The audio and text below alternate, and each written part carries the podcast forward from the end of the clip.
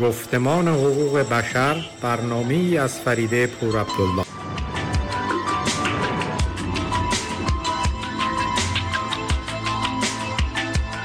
تصور کن اگه حتی تصور کردنش سخته.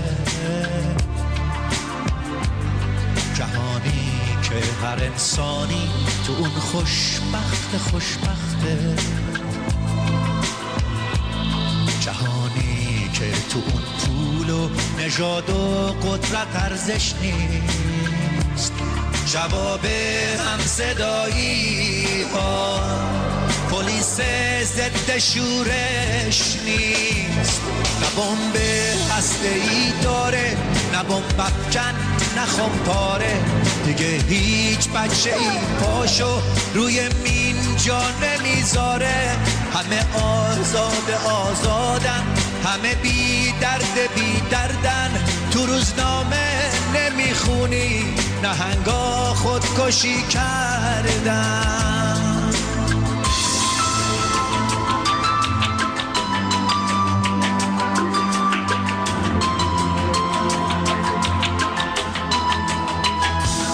جهانی رو تصور کن بدون نفرت و بارود بدون ظلم خود کامه بدون وحشت و تابود جهانی رو تصور کن پر از لبخند و آزادی. لبا لب از گل و بوسه با سلام فریده پور عبدالله هستم و شما برنامه گفتمان حقوق بشر را از رادیو پویا میشنوید. در این برنامه ابتدا صحبت کوتاهی دارم درباره روز حقوق بشر و سپس با خانم دکتر نیره انصاری حقوقدان نویسنده و فعال حقوق بشر از سوئد گفتگوی خواهم داشت. درباره چگونگی تعیین جانشین برای ولی فقیه در قانون اساسی و نگاهی به مرگ محمد یزدی. و در خاتمه با هم آهنگ Talking About Revolution درباره انقلاب حرف می‌زنند رو با صدای تریسی چپمن خواهیم شنید. با ما باشید.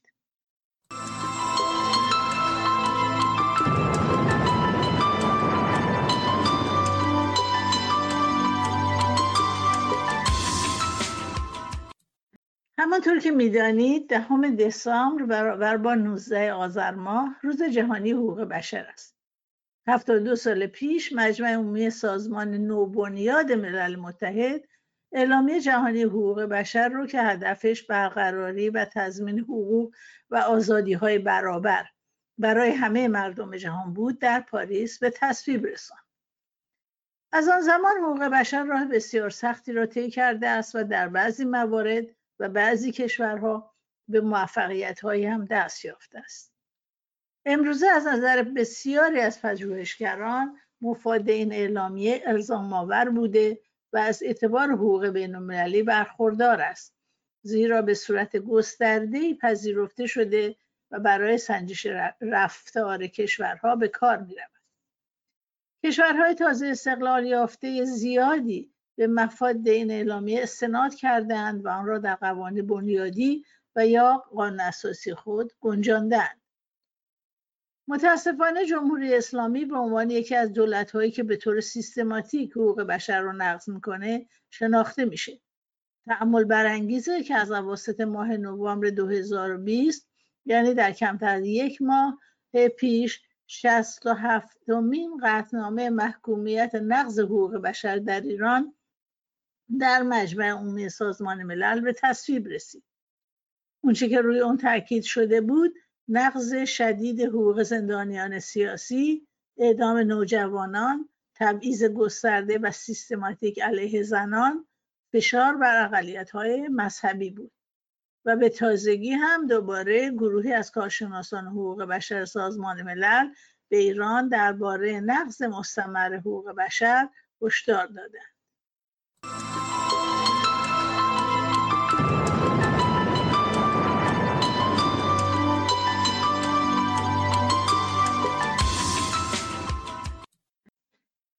سلام می‌کنم خدمت خانم دکتر نیره انصاری حقوقدان نویسنده و کنشگر حقوق بشر در سوئد و سپاسگزارم که دعوت ما رو پذیرفتید.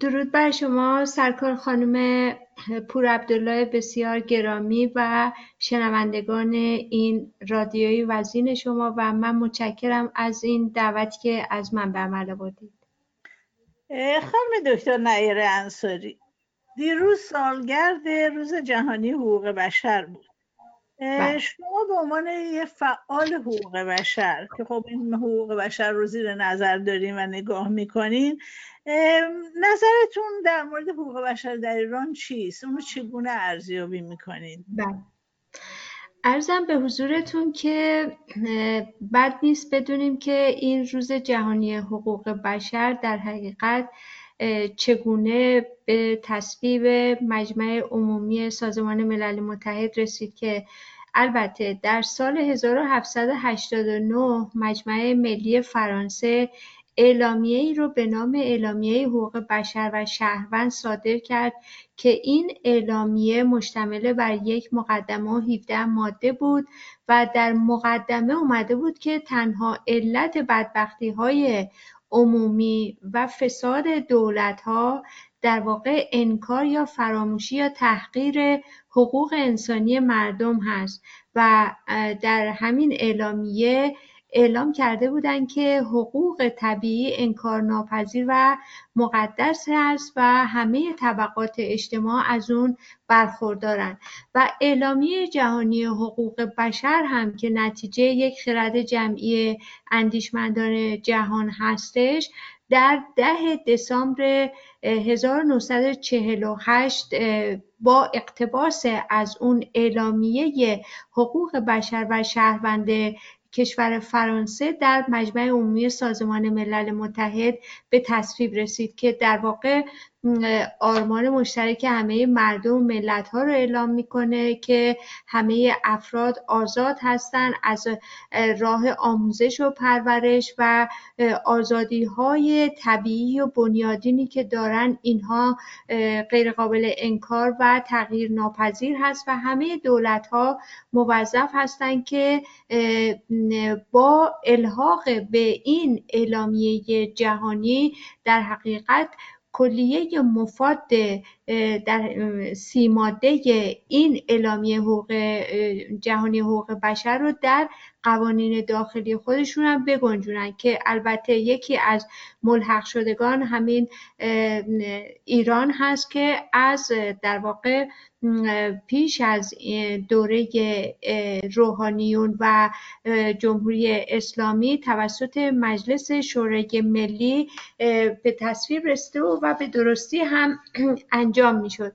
اما مسئله این هستش که جمهوری اسلامی در واقع اگرچه به برخی از کنوانسیون ها و پروتکل های بین المللی ملحق شده اما حق شرط تحفظ رو برای خودش قائل شده. اون هم به این معناست که در واقع حق شرط تحفظ یعنی اعلام عدم تعهد به این معنا که اگر چنانچه هر دولتی مثل جمهوری اسلامی ببینن که اون مندرجات این کنوانسیون ها اعلامیه یا پروتکل ها مغایرت داره و با اون مبانی شرع و فقهشون اساسا خودشون رو ملزم به اجرای اون مندرجات نمی‌دونن و از نابختیاری هست که در واقع جامعه بین الملل هم اگرچه این شرط عدم تعهد رو قبول نداره اما تا کنون هیچ مرجع مشخصی رو برای اعلام ممنوعیت چنین حق شرط تحفظی رو تعیین نکرده و به همین جهت است که جمهوری اسلامی در برابر این همه جنایت هایی رو که انجام میده در کشورمون ایران و توسط نمی‌دونم اعدام های خودسرانه که البته از نظر من قتل دولتی هست اون هم به حیث اینکه در حقیقت برای ادامه و احیای حیات خودش زمینه ای رو فراهم داشته باشه دست به قتل دولتی یا همون ادامه افراد متفاوت اقدام می‌کنه و کشورهای دیگر هم صرفا می‌توانند این اقدامات علیه بشریت رو که توسط جمهوری اسلامی صورت می‌گیره رو محکوم بکنن و فراتر از این حتی این اجازه و صلاحیت رو ندارن که ورود به این مسائل پیدا بکنن و در واقع یک سری تحریم های سیاسی و قطع روابط بین الملل رو به حیث اقتصادی، سیاسی و دیگر روابط رو با جمهوری اسلامی برقرار بکنن. یکی از مسائل مهمی که شما مطرح فرمودین که حقوق بشر در ایران چگونه هست من می‌تونم در رابطه با گروگانگیری و تروریسم و آدم ربایی که توسط جمهوری اسلامی صورت می‌گیره مطرح بکنم که با توجه به اینکه مقررات بینالمللی در رابطه با گروگانگیری و تروریسم یک کنوانسیون ویژه موسوم به کنوانسیون بینالمللی علیه گروگانگیری رو تدوین کرد که حتی جمهوری اسلامی هم ده سال پیش از این به اون ملحق شد و همونطور که عرض کردم با توجه به اون حق شرط تحفظ یا شرط عدم ایفای تعهد به هر حال این کار رو انجام میده. و در سطح داخلی مثل گروگان گرفتن افراد برای اخازی یا گروگانگیری بعد از ارتکاب سرقت یا جنایت علیه افراد که در واقع این اقدام ممکنه که صرفا به دلیل اخذ تأمین از پلیس و گریز از محلکه باشه.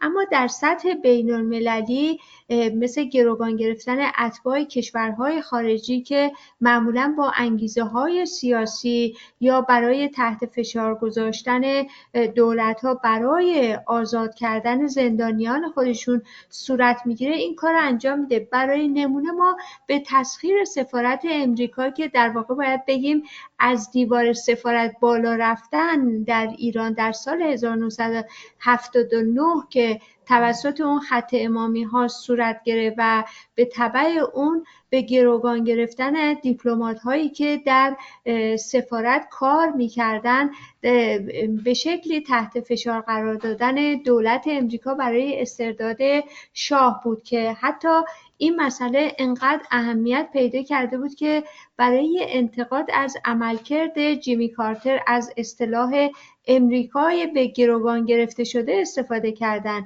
و طبعات مخرب این اقدام غیر انسانی در سطح بین الملل موجب یک جرمنگاری اون در نظام کیفری بین المللی شد که از این جهت میشه گفتش که نخستین بار در سال 1979 یک در واقع کنوانسیونی در رابطه با همین مسئله جرایم علیه گروگانگیری و آدم ربایی صورت گرفت. از این گذشته جمهوری اسلامی همواره اتباع خارجی و دو تابعیتی ها رو به اتهام جاسوسی بازداشت و زندانی می‌کنه. با توجه به اینکه هیچ زمانی هم نتونسته تا کنون جاسوس بودن اونها رو به اثبات برسونه. از جمله خانم کایل مور گیل بریت هستش که به اتهام جاسوس اسرائیل و اقدام علیه امنیت ملی به ده سال زندان محکوم شده بود و در 25 نوامبر 2000 همین سال جاری با سه زندانی ایرانی که در واقع سعید مرادی، محمد خزایی و مسعود صداقتزاده در که در بمبگذاری علیه های اسرائیلی در تایلند دست داشتن و در حقیقت سه جنایتکار تروریست بودن مبادله شد. یا آقای وضعیت آقای دکتر احمد رضا جلالی که پزشک و پژوهشگر ایرانی هست که گروگانی است در حال حاضر در اختیار جمهوری اسلامی که در معرض خطر اعدام قرار داره. در واقع میشه گفتش که برخی از نظریه پردازان این احتمال رو میدن که گروگانگیری دو تابعیتی ها و مبادلهشون با تروریست هایی مثل اسدالله اسدی که دادگاهش در جریان هست در بلژیک و یا حمید نوری که بیش از یک سال هست همینطوری بازداشتهاش دوره به دوره تمدید میشه. در حقیقت اینها همه یک نوع رفتار غیر متعارف بین المللی هستش. با توجه به اینکه کنوانسیون مقابله با تأمین مالی تروریسم که مرسوم به CFT هستش یک کنوانسیون بین المللی و در سال 1999 برای مقابله با تأمین مالی تروریسم توسط سازمان ملل متحد تصویب شد یا کنوانسیون CFT و که همراه کنوانسیون پالرمو بود اینها همه با هدف مقابله و مبارزه با تأمین مالی گروه های تروریستی و قاچاقچیان مواد مخدر تشکیل شد که یکی از دلایل عدم الحاق جمهوری اسلامی به این کنوانسیون ها در حقیقت مغایرت داشتن اون اهداف نظام اسلامی یعنی کمک رسانی نیروهای انسانی و مالی به گروه‌های گروه‌ها و سازمان‌های تروریستی هست مثل حزب الله لبنان، سوریه و فاطمیون و زینبیون که از این طریق می‌تواند در منطقه خاورمیانه یک سری اختشاش رو برقرار بکنه و از اون سود ببره در جهت اون اهداف غیر انسانی خودش و به ویژه در نسبت به ادامه حیاتش و در حقیقت میشه گفتش که قرار دادن سپاه در فهرست گروه های تروریستی که توسط امریکا دو سال پیش صورت گرفت در شرایطی این کار انجام شد که موجبات تشدید تنش در منطقه رو افزایش می‌داد. به ویژه که سپاه در سوریه و عراق حضور مستشاری داره. بنابراین من فکر می‌کنم که برای پیشگیری از رویکرد گروگانگیری و تروریسم که توسط رژیم اسلامی صورت می‌گیره همکاری جامعه جهانی به ویژه سازمانهای حقوق بشری از ضروریات است. نخست اینکه مسئولیت مدنی و کیفری باید متوجه آمران مثل آقای خامنه ای و دیگر قوای سگانه همچنین عاملان و مجریان این اقدامات ضد بشری باشه و کشورهای غربی هم از جمله امریکا، اتحادیه اروپا، انگلستان، کانادا، سوئد و استرالیا هم باید تا اونجایی که ممکن هست با اتکا به قانون مگنیتیسکی که جنبه همون مسئله تحریم ها رو به عهده داره تحریم های هدفمندی رو علیه سه قوه مقننه قضاییه و مجریه اسلامی و مجریان گروگانگی رو افزایش بده و این کشورها باید که یک قرارداد چند جانبه تنظیم کنند. تا با اتکای به اون علیه هر گونه گروگانگیری از طرف دولت‌ها ویژه نظام اسلامی در ایران مشترکاً تلاش بکنند اونها باید از نظر من به عنوان یک پیش شرط هر گونه توافق سیاسی در آینده رو در نظر بگیرن و اعلام بکنن که افزون بر اون آزادی بیدرنگ همه گروگان ها توسط جمهوری اسلامی اعمال هر گونه گروگانگیری توسط این دولت یا هر دولت دیگری که استقرار پیدا خواهد کرد در ایران رو به منزله قطع کامل روابط سیاسی اقتصادی یه جامعه جهانی با دولت گروگانگیر این رو مد نظر داشته باشن و تاکیدشون در اون مقابل نامه ها به این شکل باشه. من اینطور فکر می‌کنم زیرا که در حال حاضر حقوق بشر در ایران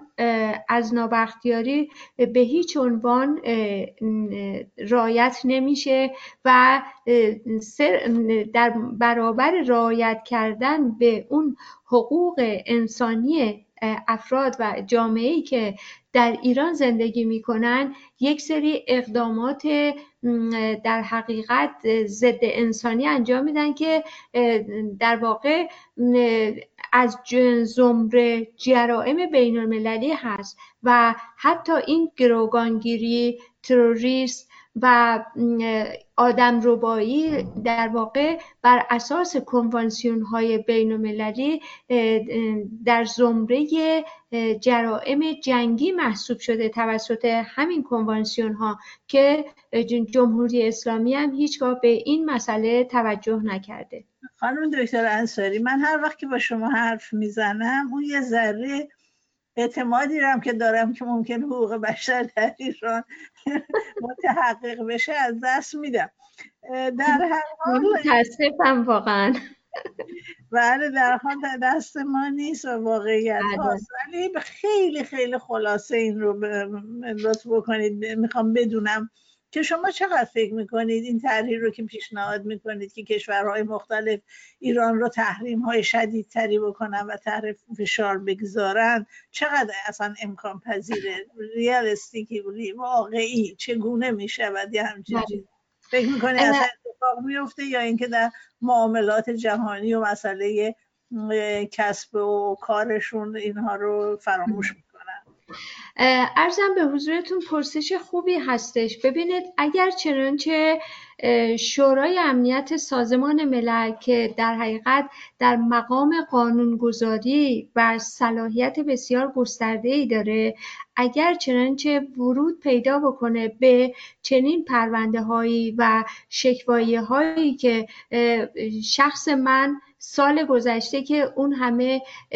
قتل رو در واقع در آبان ماه 98 و دی ماه 96 جمهوری اسلامی نسبت به مردم بی سلاح و غیر نظامی که فقط اعتراضات مسالمت آمیز و آرام داشتن همه رو در حقیقت ترور کرد شکوایی فرستادم و تقاضا کردم که پرونده حقوق بشر در حقیقت چگونه ارز کنم خدمتتون این پرونده ای که علیه بشریت در ایران توسط جمهوری اسلامی صورت می‌گیره رو در واقع باز دوباره برگردونن به شورای امنیت سازمان ملل. چون ارز کردم که صلاحیت این شورا بسیار گسترده هست و می‌تواند ورود پیدا بکنه به چنین پرونده هایی و حکم صادر کنه. و حکمش هم لازم الاجراست با توجه به اون جایگاه حقوقی که داره بنابراین یک حکمی هست که کشورهای دیگر و جامعه بین الملل هم ازش تبعیت خواهند کرد که می تواند در اثر صدور حکم علیه حکومت اسلامی در واقع کشورهای دیگر رو هم ملزم به تحریم های شدیدی بکنه و واکنش های بسیار گسترده ای رو که در حقیقت بتواند موثر باشد در پیشگیری از این جنایاتی که جمهوری اسلامی ادامه میده. بله پس خوبه. شما هنوزم امیدوارین در واقع بله بله. بله, بله. خانم دکتر انصاری.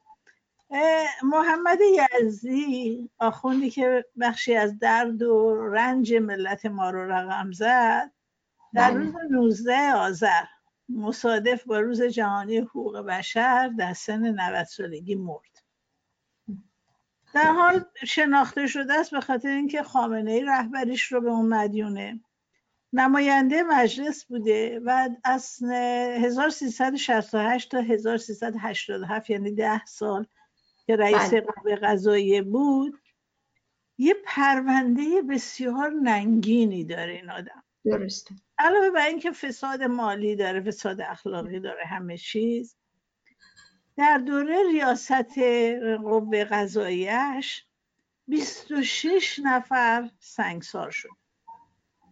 و یک نفر با پرت شدن از بلندی اعدام شده که معمولا اینو برای همجنسگرایان در نظر می‌گیرن. بله بله و بعد هفت نفر گردن زده شدن. یعنی در ملع عام گردن زده شدن در قرن 21 در ایران ما. بله. و بله. حداقل هم چهل و دو نفر حکم قطع عضو داشتن. یعنی دستشون بریده شده انگشتاشون بریده شده است حتی موردی ممکنه چشم کسی رو در آوردن. و حالا تازه بله. این آمار که من اینو از بنیاد برومن برداشتم می‌گوید که به دلیل اینکه هنوز دسترسی به روزنامه ها و رسانه ها در دهه 60 یا 70 ندارن احتمالا تعداد این جنایت هایی که او انجام داده است بسیار بیشتر از این هست من واقعا وقتی که چه کسانی میمیرن خیلی دلگیر میشم. چون آرزو واقعا یکی از آرزوهام این هست که اینها رو تک تکشون رو. در دادگاه بله. علنی و یه دادگاهی که حکم اعدام نداشته باشه ولی هیئت منصفه داشته باشه. اینا رو بله. بیارن و اونجا محاکمه بکنن. چون ما دیدیم در جاهای دیگه همه این ها که خیلی آدم های قدر قدرتی هستن وقتی میان توی دادگاه واقعا تبدیل به یه دلغک هایی میشن. شروع می‌کنن برای حفظ جانشون گریه می‌کنن و اینا. در حال مرگ اینها بدون اینکه یک چنین روزهایی رو ببینن یک به نحوی پاسخگوی این جنایت هاشون باشن واقعا یک کمی آدم رو دل سرد می‌کنه. شما نظرتون چیه؟ کاملا با نظریه شما موافق هستم. به حیث همین دلسرد شدن که اینها بر اساس مرگ طبیعی ظاهرا فوت می‌کنن و هیچگاه مورد محاکمه واقع نمیشن که حداقل در حقیقت یک چطوری بگم دادگاه یا یک نهاد قضایی عادلانه وجود داشته باشه که به درستی به جنایت اینها رسیدگی بکنه.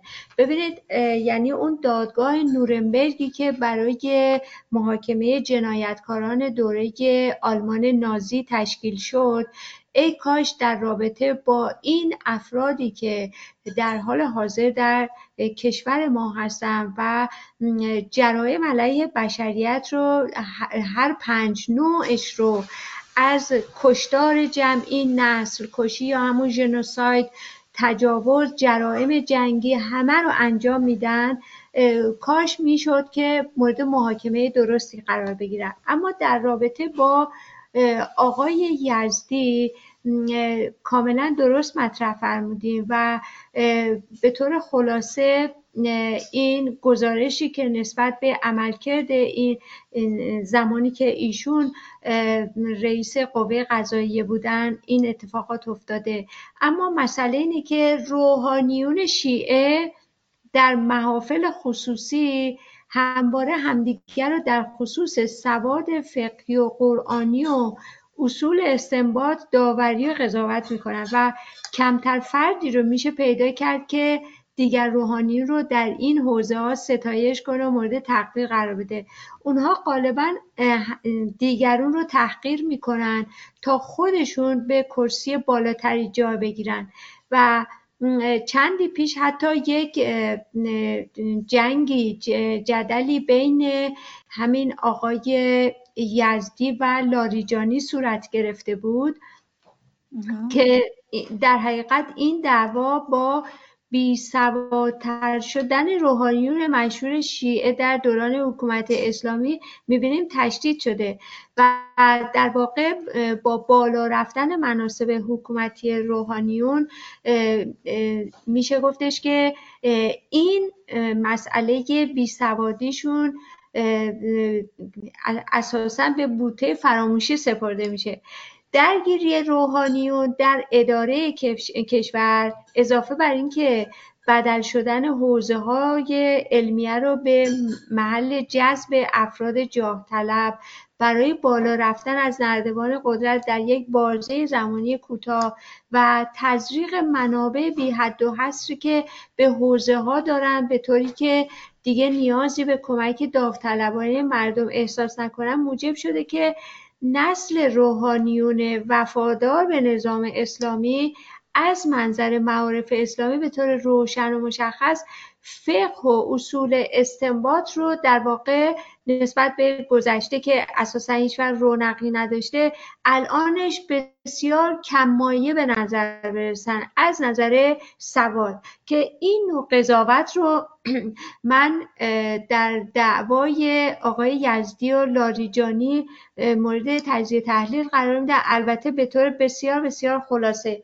که دعوایی که پیش اومده بوده رئیس قوه پیشین قضایی همین آقای یزدی در مذارت می‌خوام آقای لاریجانی در پاسخ به محمد یزدی گفته بوده که با اومدن ابراهیم رئیسی قوه قضاییه از رکود خارج شده. و از عملکرد خودش در قوه قضاییه دفاع کرده بوده و مدعی شده بوده که طی این ده سالی که لاریجانی رئیس قوه قضایی بوده بیش از 100 سال عدلیه امکانات برای دادگاه ها و دادسراها فراهم شده و این در حالی هستش که زمانی که آقای شاهرودی به جای محمد یزدی بر مسند قوه قضایی تکیه کرد گفت که ویرانه تحویل گرفته و او البته آقای شاهرودی وعده داد که دست به اصلاحاتی بزنه اما عملکرد ده ساله او هم بارها و بارها مورد انتقاد قرار گرفت و از جمله زمانی که در خشونت‌های بعد از انتخابات دهم ریاست جمهوری یعنی سال 88 در پایان دوره ده ساله ریاستش بر این قوه قضاییه گروهی از قضات دادگستری طی یک نامه سرگشاده شدید و لحن خطاب به او گفتند که ویرانه محمد یزدی در قوه قضاییه به زمین موات یعنی دیگه اصلا چیزی ازش باقی نمونده تبدیل شده.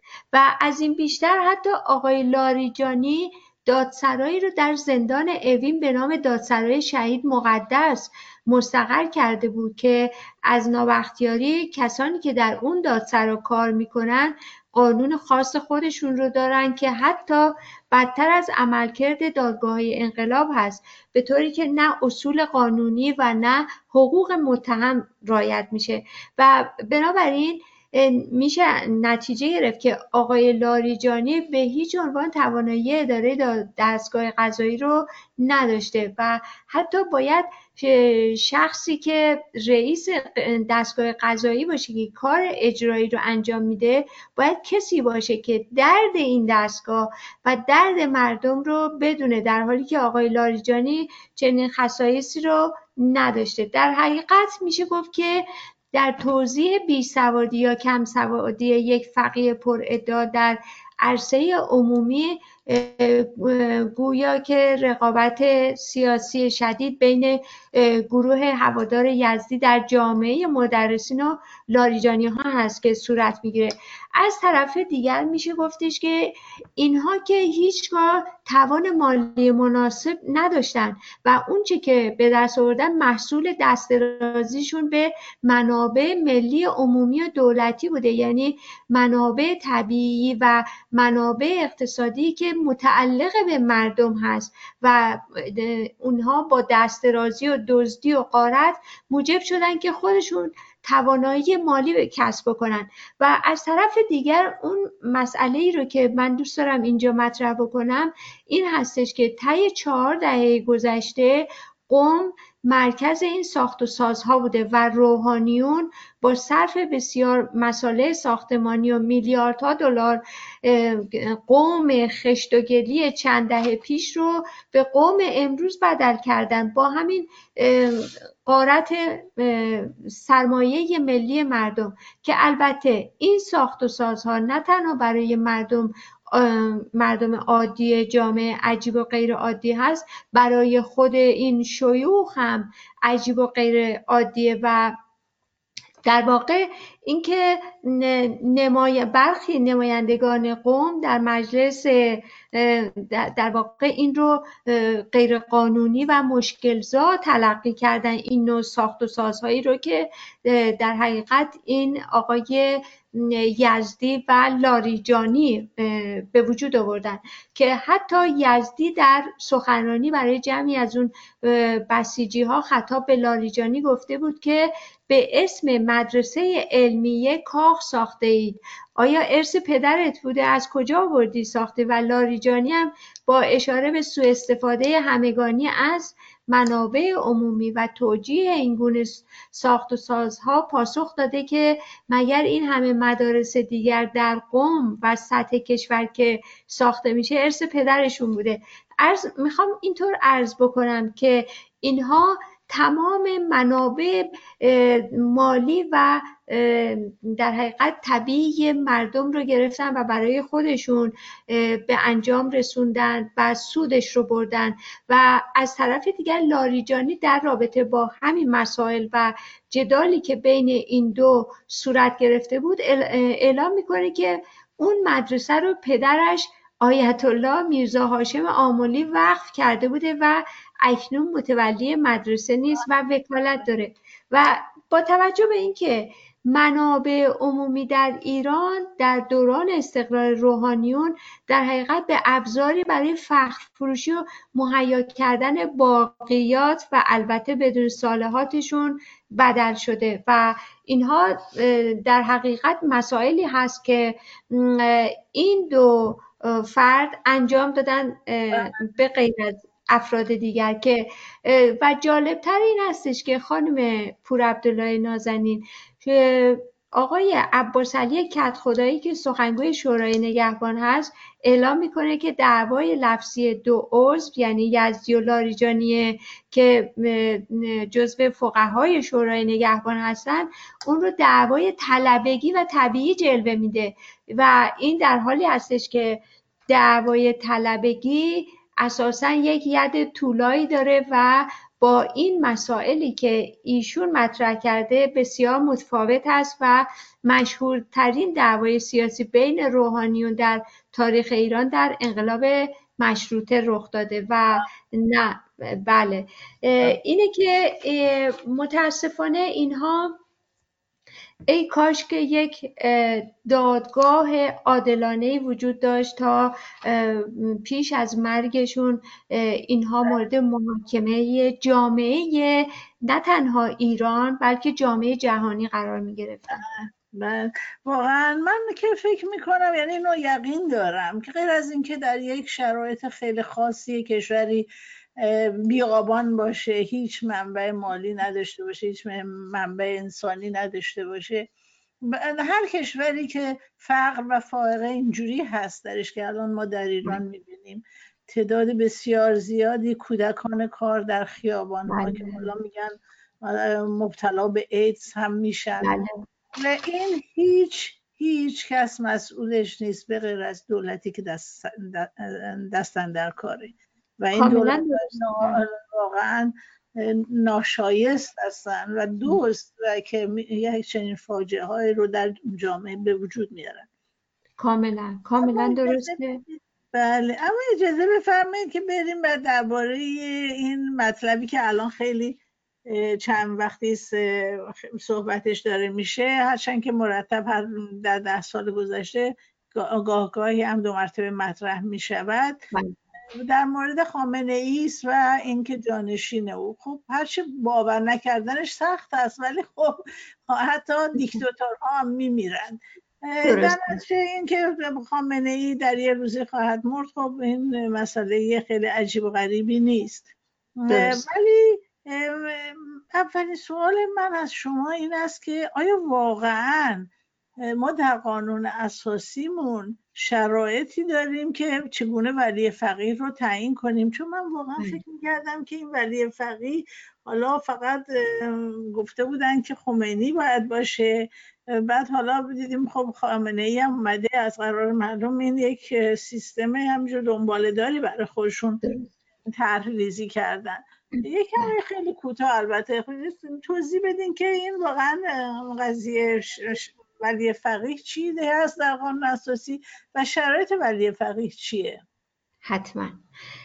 چه پرسش خوبی زیرا که از زمانی که این موضوع مجددا به صورت یک خبر اکتوئل و روز در اومده پیام های زیادی من دریافت کردم و پرسش هایی در این باره که ترجیح دادم که در این رادیوی خوب شما مطرح بکنم و همه دوستان بتونن استفاده بکنن. ببینید در رابطه با چیستی جمهوری اسلامی اینها زمانی که مستقر شدن در ایران دو راه بیشتر نداشتن. اینکه آقای خامنه ای می‌تونست از صاحب نظران روحانی و حقوقدانان و جامعه شناسان دعوت کنه تا در نتیجه بحث و فحص اون چیستی این نظام مورد تعریف و تبیین قرار بگیره. راه دوم این بود که یه قانون اساسی تازه بنویسن و از این طریق این مسئله رو برای مردم روشن کنن. خب طبیعی بود که راه نخست براشون با توجه به تنوع تعدد افکار و نظریه های مختلف می‌تونست مشکلات بسیاری رو فراهم بکنه. به همین جهت ترجیح دادن که راه دوم یعنی همون تدوین یک قانون اساسی رو تعریف کنن که در این قانون اساسی اصولی رو به رهبری و ولایت فقیه اختصاص دادن که این بحث ولایت فقیه هم اون زمانی که آقای خمینی در پاریس بود و حتی مصاحبه هایی باش ایشون انجام داده بودن هیچ زمانی مطرح نکرده بودن. و وقتی که مستقر شدن در ایران این مسئله رو مورد بررسی قرار دادن و آقای بازرگان اعلام کرده بود که چون ایشون به یعنی آقای خامنه رهبر انقلاب هست و در همه امور و کارها هم دخالت داره بهتر در قانون اساسی جایی رو برای رهبر در نظر بگیریم تا به دخالت های رهبر پوشش و اعتبار قانونی بدن. و اعلام کرده بود که ولایت فقیه قبایی هست که تنها به قامت آقای خامنه دوخته شده. در حقیقت میشه گفتش که اظهارات آقای بازرگان رو به این شکل میشه تفسیر کرد که اساسا اصل ولایت فقیه فارغ از هر گونه اشکال و ایراد حقوقی سیاسی و فقهی تنها می‌تونست متناسب با شخص آقای خمینی نوشته بشه و قابل تسری دادن به دیگری تحت عنوان یک اصل قانونی نبوده و بیشتر از این با توجه به اینکه قانون اساسی به عنوان جلوگاه نظم در جامعه در وجه عام تدوین میشه که به طبع اون دیگر قوانین هم با همین ویژگی عموم مطلق به تصویب می‌رسن. و بنابراین نمیشه اصلی از اصول قانون اساسی رو در وجه خاص و متناسب با یک فرد خاص و به ویژه در یک دوره خاص تدوین و مصوب کرد و از طرف دیگر اصل ولایت فقیه با اون کیفیتی که در مجلس خبرگان قانون اساسی مطرح شد اساسا موجب دوگانگی در مرکز قدرت شده بود. بنابراین میشه گفت که تنها یک اصل از قانون اساسی در حقیقت اصل رهبری ولایت فقیه به دلیل استعمال از وجه خاص قانون طی چهار دهه دو بار مورد بازنگری قانونی قرار گرفت. اما قانون اساسی در کل مورد بازنگری قرار نگرفت و این قانون هیچگاه به همه پرسی مردم ایران گذاشته نشد. ببینید چند اصل هست که در رابطه با همین مسئله ولایت امر و امامت امت مطرح میشه. یکی اصل پنج هست اصل پنج قانون اساسی که میگه در زمان غیبت امام زمان در جمهوری اسلامی ولایت امر و امامت امت بر عهده فقیه عادل و مدیر هست. اصل هفت که بعد از خمینی اعلام می‌کنه که از طرف اکثریت قاطع مردم به مرجعیت و رهبری شناخته و پذیرفته بشن. و تعیین رهبر بر عهده خبرگان منتخب مردم هست. خب زمانی که قانون اساسی مورد همه پرسی مردم قرار نگرفته به طبع اون مجلس خبرگان اصلا محلی از اعراب نداره که منتخب مردم باشه. و از طرف دیگر اصل 109 در شرایط رهبر میگه یکی از صلاحیت های علمی که لازم هست برای رهبر افتا یعنی صدور فتوا هست. با توجه به اینکه آقای خامنه یک حجت الاسلام بوده مرجع نبوده که بتونه فتوا صادر کنه. و در اصل 111 اعلام می‌کنه که هر زمانی رهبر از انجام وظایف خودش ناتوان بشه یا فاقد یکی از شرایط در اصول پنجم و 109 باشه یا معلوم بشه که از آغاز فاقد بعضی شرایط بوده از مقام خودش باید برکنار بشه.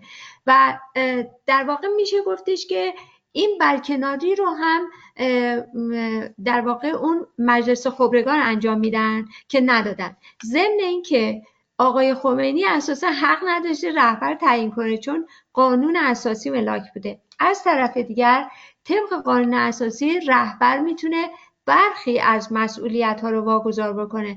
البته زمانی که رهبر قانونی باشه. خامنه ای که هیچگاه رهبر قانونی نبوده.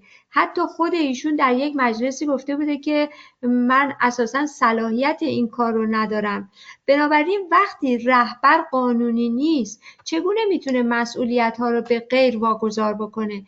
و در حقیقت اصل 111 وجود شرایط مستمر رهبر رو رصد می‌کنه. اینکه استمرار شرایط و یا مدیریت او زائل نشده باشه و در واقع دارای قدرتی باشه که بتونه فتوا صادر بکنه و که این شرط رو نه تنها این شرط رو بلکه دیگر شرایط رو هم اساسا خامنه ای فاقدش بوده و صلاحیت هیچ یک از اینها رو نداشته و من سوالم این است که گمان من این بود که با این مسئله که آیت الله خامنه ای رو که حجت الاسلام بود آیت الله کردن این مسئله بله. حل شده چنین نیست؟ ببینید خیر. اگر که حل شده بود این رو میبایست در اون بازنگری قانون اساسی قید می‌کردن که هیچگاه این کار انجام نشد. ضمن اینکه خب مجلس خبرگان به مردم خیانت کرده. چرا؟ چون میبایستی که خامنه ای رو با توجه به اینکه فاقد کلیه شرایط برای رهبری بوده اون رو برکنار می‌کردن که این کار رو انجام ندادن. بنابراین چون خبرگان وظایف قانونی و شرعی خودشون رو انجام ندادن و به مردم خیانت کردن منعزل میشن. حتی ازلم نه منعزل میشن. به صورت اتوماتیک. چرا؟ به جهت اینکه یک وکیل وقتی نمایندگی او به سبب فقدان اون شرایط و صلاحیت ها ازش سلب میشه در واقع منعزله.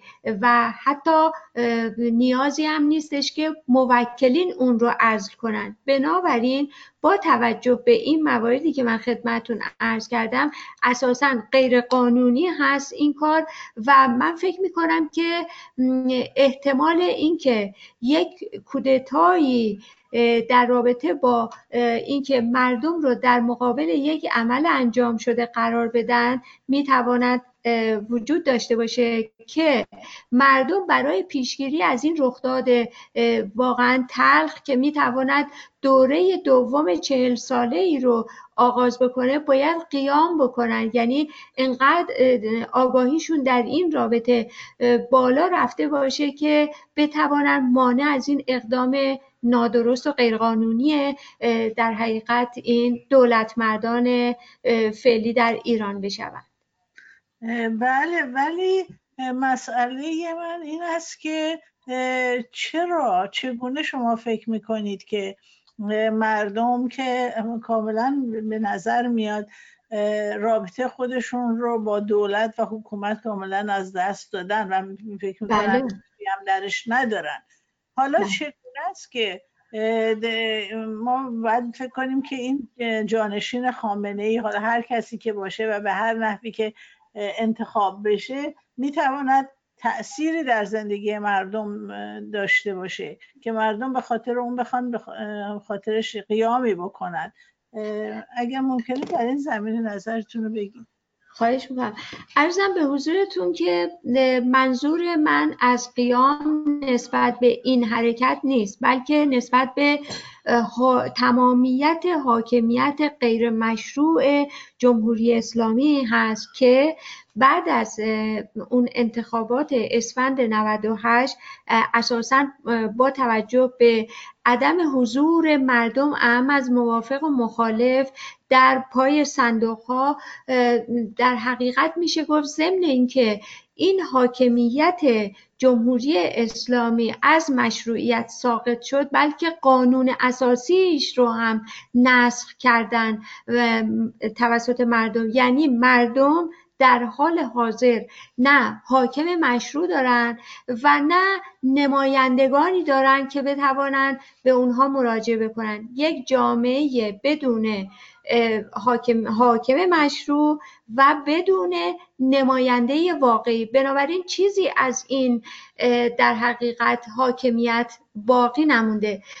و اینی که من میگم قیام بکنن به هر حال در صحنه حضور داشته باشن نسبت به براندازی چنین نظام جنایتکاری هست. منظور این هست نه اینکه صرفا موردی فقط به این جهت که آقای مجتبی خامنی نیاید به جای پدرش بشینند ضمن اینکه در حقیقت مدیریت و اداره یک کشور مثل یک شرکت سهامی خاص خانوادگی نیست که سهامدارانش فقط اعضای خانواده باشن. یک جامعه بزرگ است.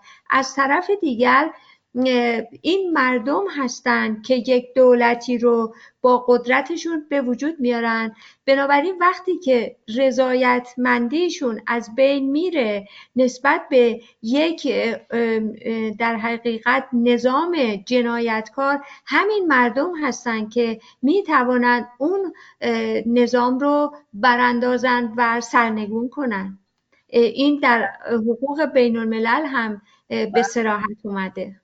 بله ولی خب من شما می‌دونید منم می‌دونم. اینقدر دیکتاتوری واقعا قیام بر علیه دیکتاتوری خیلی کار مشکلی است می‌دونین واقعا یعنی فداکاری های بسیار زیادی رو می‌خواد که اغلب خب مردم آماده نیستن برای ولی کلا برای من این مسئله هست که آخه مشتبه خامنه ای یک مرد پنجاه و یک ساله که اصلا هیچ شغلی در زندگیش نداشته و هیچ اداره رو اداره نکرده. حتی یه دونه کافی شاپ هم نداشته که مثلا ببینیم چجوری کار می‌کنه. صلاحیتش غیر از اینکه پسر خامنه ای هست چه صلاحیتی داره تو این که باید مثلا رهبر بشه جای پدرش بشینه؟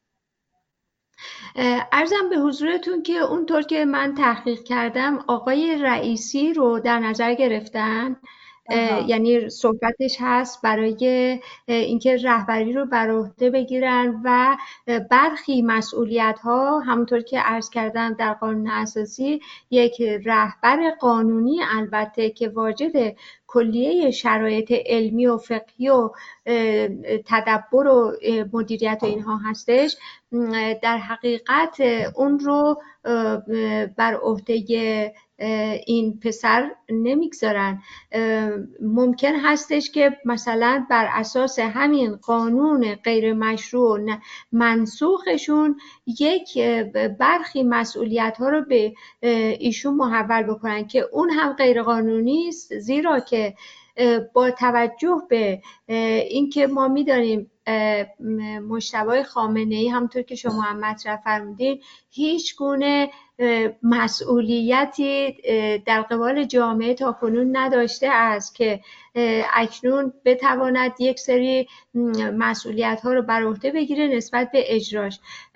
اما اون مسئله آقای رئیسی رو مطرح کردند که اون هم با توجه به اینکه رئیس هیئت مرگ بوده در سال 67 و بیش از پنج هزار زندانی سیاسی و عقیدتی رو این دستور اعدامش رو صادر کرده خب یک جنایتکار چگونه می‌تواند اگرچه این ممکن هست در تئوری باشه و از اینها بعید نیست که این کار رو انجام بدن ولی به حیث حقوقی و قانونی که حتی خودشون تدوین کردن این رهبری انتخاب کردن ها یا واگذاری مسئولیت به دیگران به غیر از همین مسئله آقای خامنه ای غیر قانونی و در حقیقت فاقد اعتبار حقوقی هست. بله.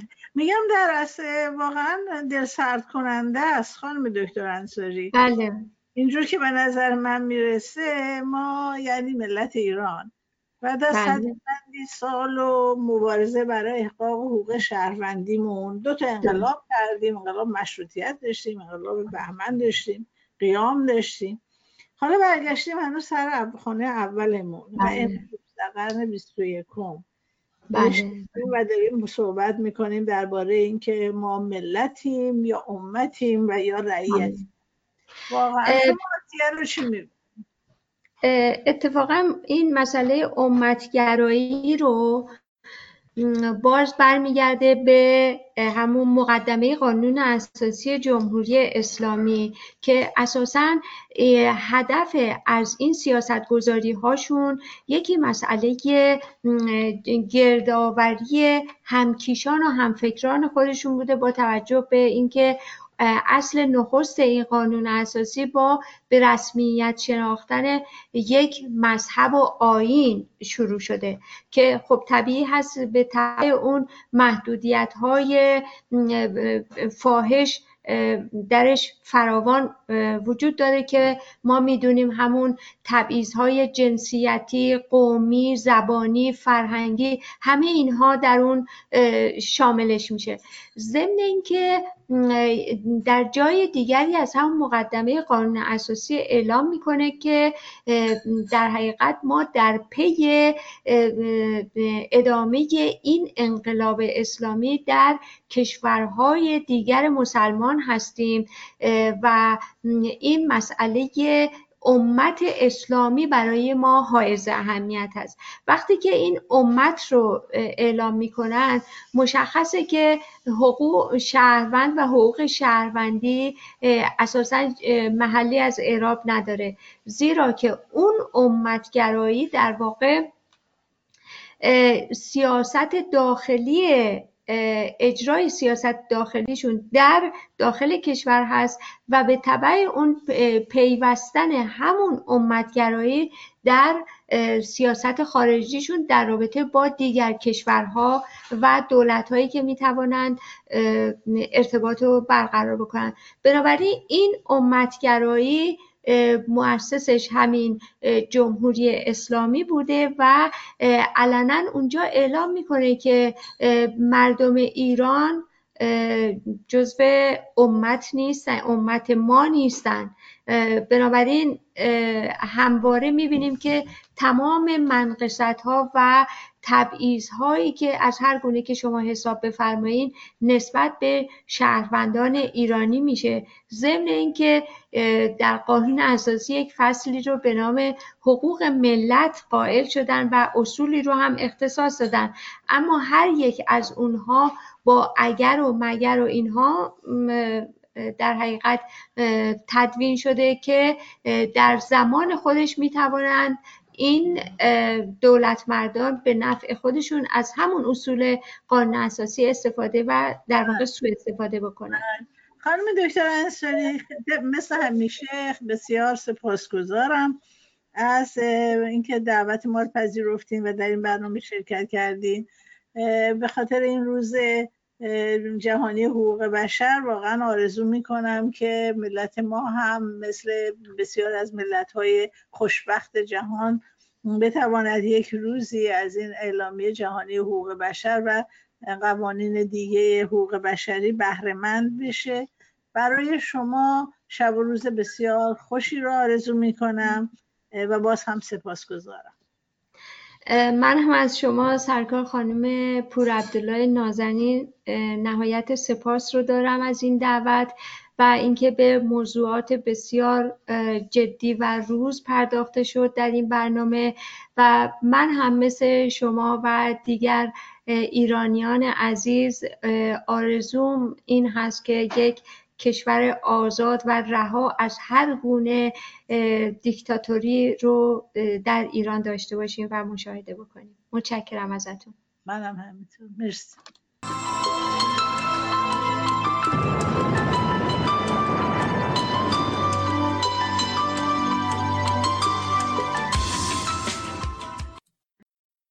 در اینجا به انتهای برنامه می رسیم و آهنگی که برایتان انتخاب کردم Talking About Revolution با صدای تریسی چپمن. ترجمه سردستی اون رو براتون می‌خونم. نمی‌دونی اونها درباره انقلاب صحبت می‌کنن. با صدایی مثل یک نجوا. نمی‌دونی اونها درباره انقلاب صحبت می‌کنن. با صدایی مثل یک نجوا. وقتی که در صف کمک های دولتی ایستاده و یا در آستانه مؤسسات خیریه گریه می‌کنند و یا در صفهای بیکاری وقتشان را هدر می‌دهند و یا منتظر نشستند برای ترفی نمیدانی آنها درباره انقلاب صحبت می‌کنند. با صدایی مثل یک نجوا. مردم توحیدست برخواهند خواست تا سهمشان را بگیرند. مردم توحیدست برخواهند خواست و آنچه را که بهشان تعلق دارد خواهند گرفت. نمی‌دونی که تو بهتره که فرار کنی. بهتره که فرار کنی. فرار فرار فرار فرار. زیرا بالاخره نوبت آنها هم رسیده. حرف زدن درباره انقلاب هنگامی که در صف کمک های دولتی هستند و یا در آستانه مؤسسات خیریه گریه می کنند و یا منتظر یک ترفیع نشستند و بالاخره نوبت آنها هم داره می‌رسه. صحبت از انقلاب می‌کنند. صحبت از انقلاب. گمان می‌کنم امروزه که ویروس کرونا به نحوی بیعدالتی ها رو اوریانتر کرده بیشتر از همیشه این آهنگ معنی میده. همراه با دوست عزیزم سودابه که زحمت کارهای فنی برنامه رو می‌کشه شب و روز خوشی برایتان آرزو می‌کنم. سالم بمانید. با هم گوش می‌کنیم.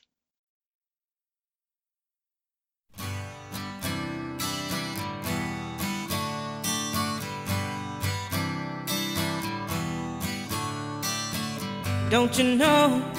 They're talking about a revolution. It sounds like a whisper. Don't you know? They're talking about a revolution. It sounds like a whisper. While they're standing in the welfare lines, crying at the doorsteps of those armies of salvation, wasting time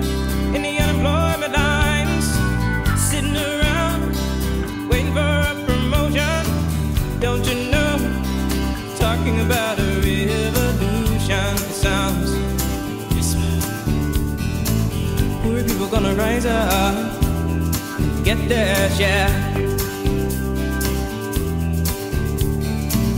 Poor people gonna rise up and take what's theirs. Don't you know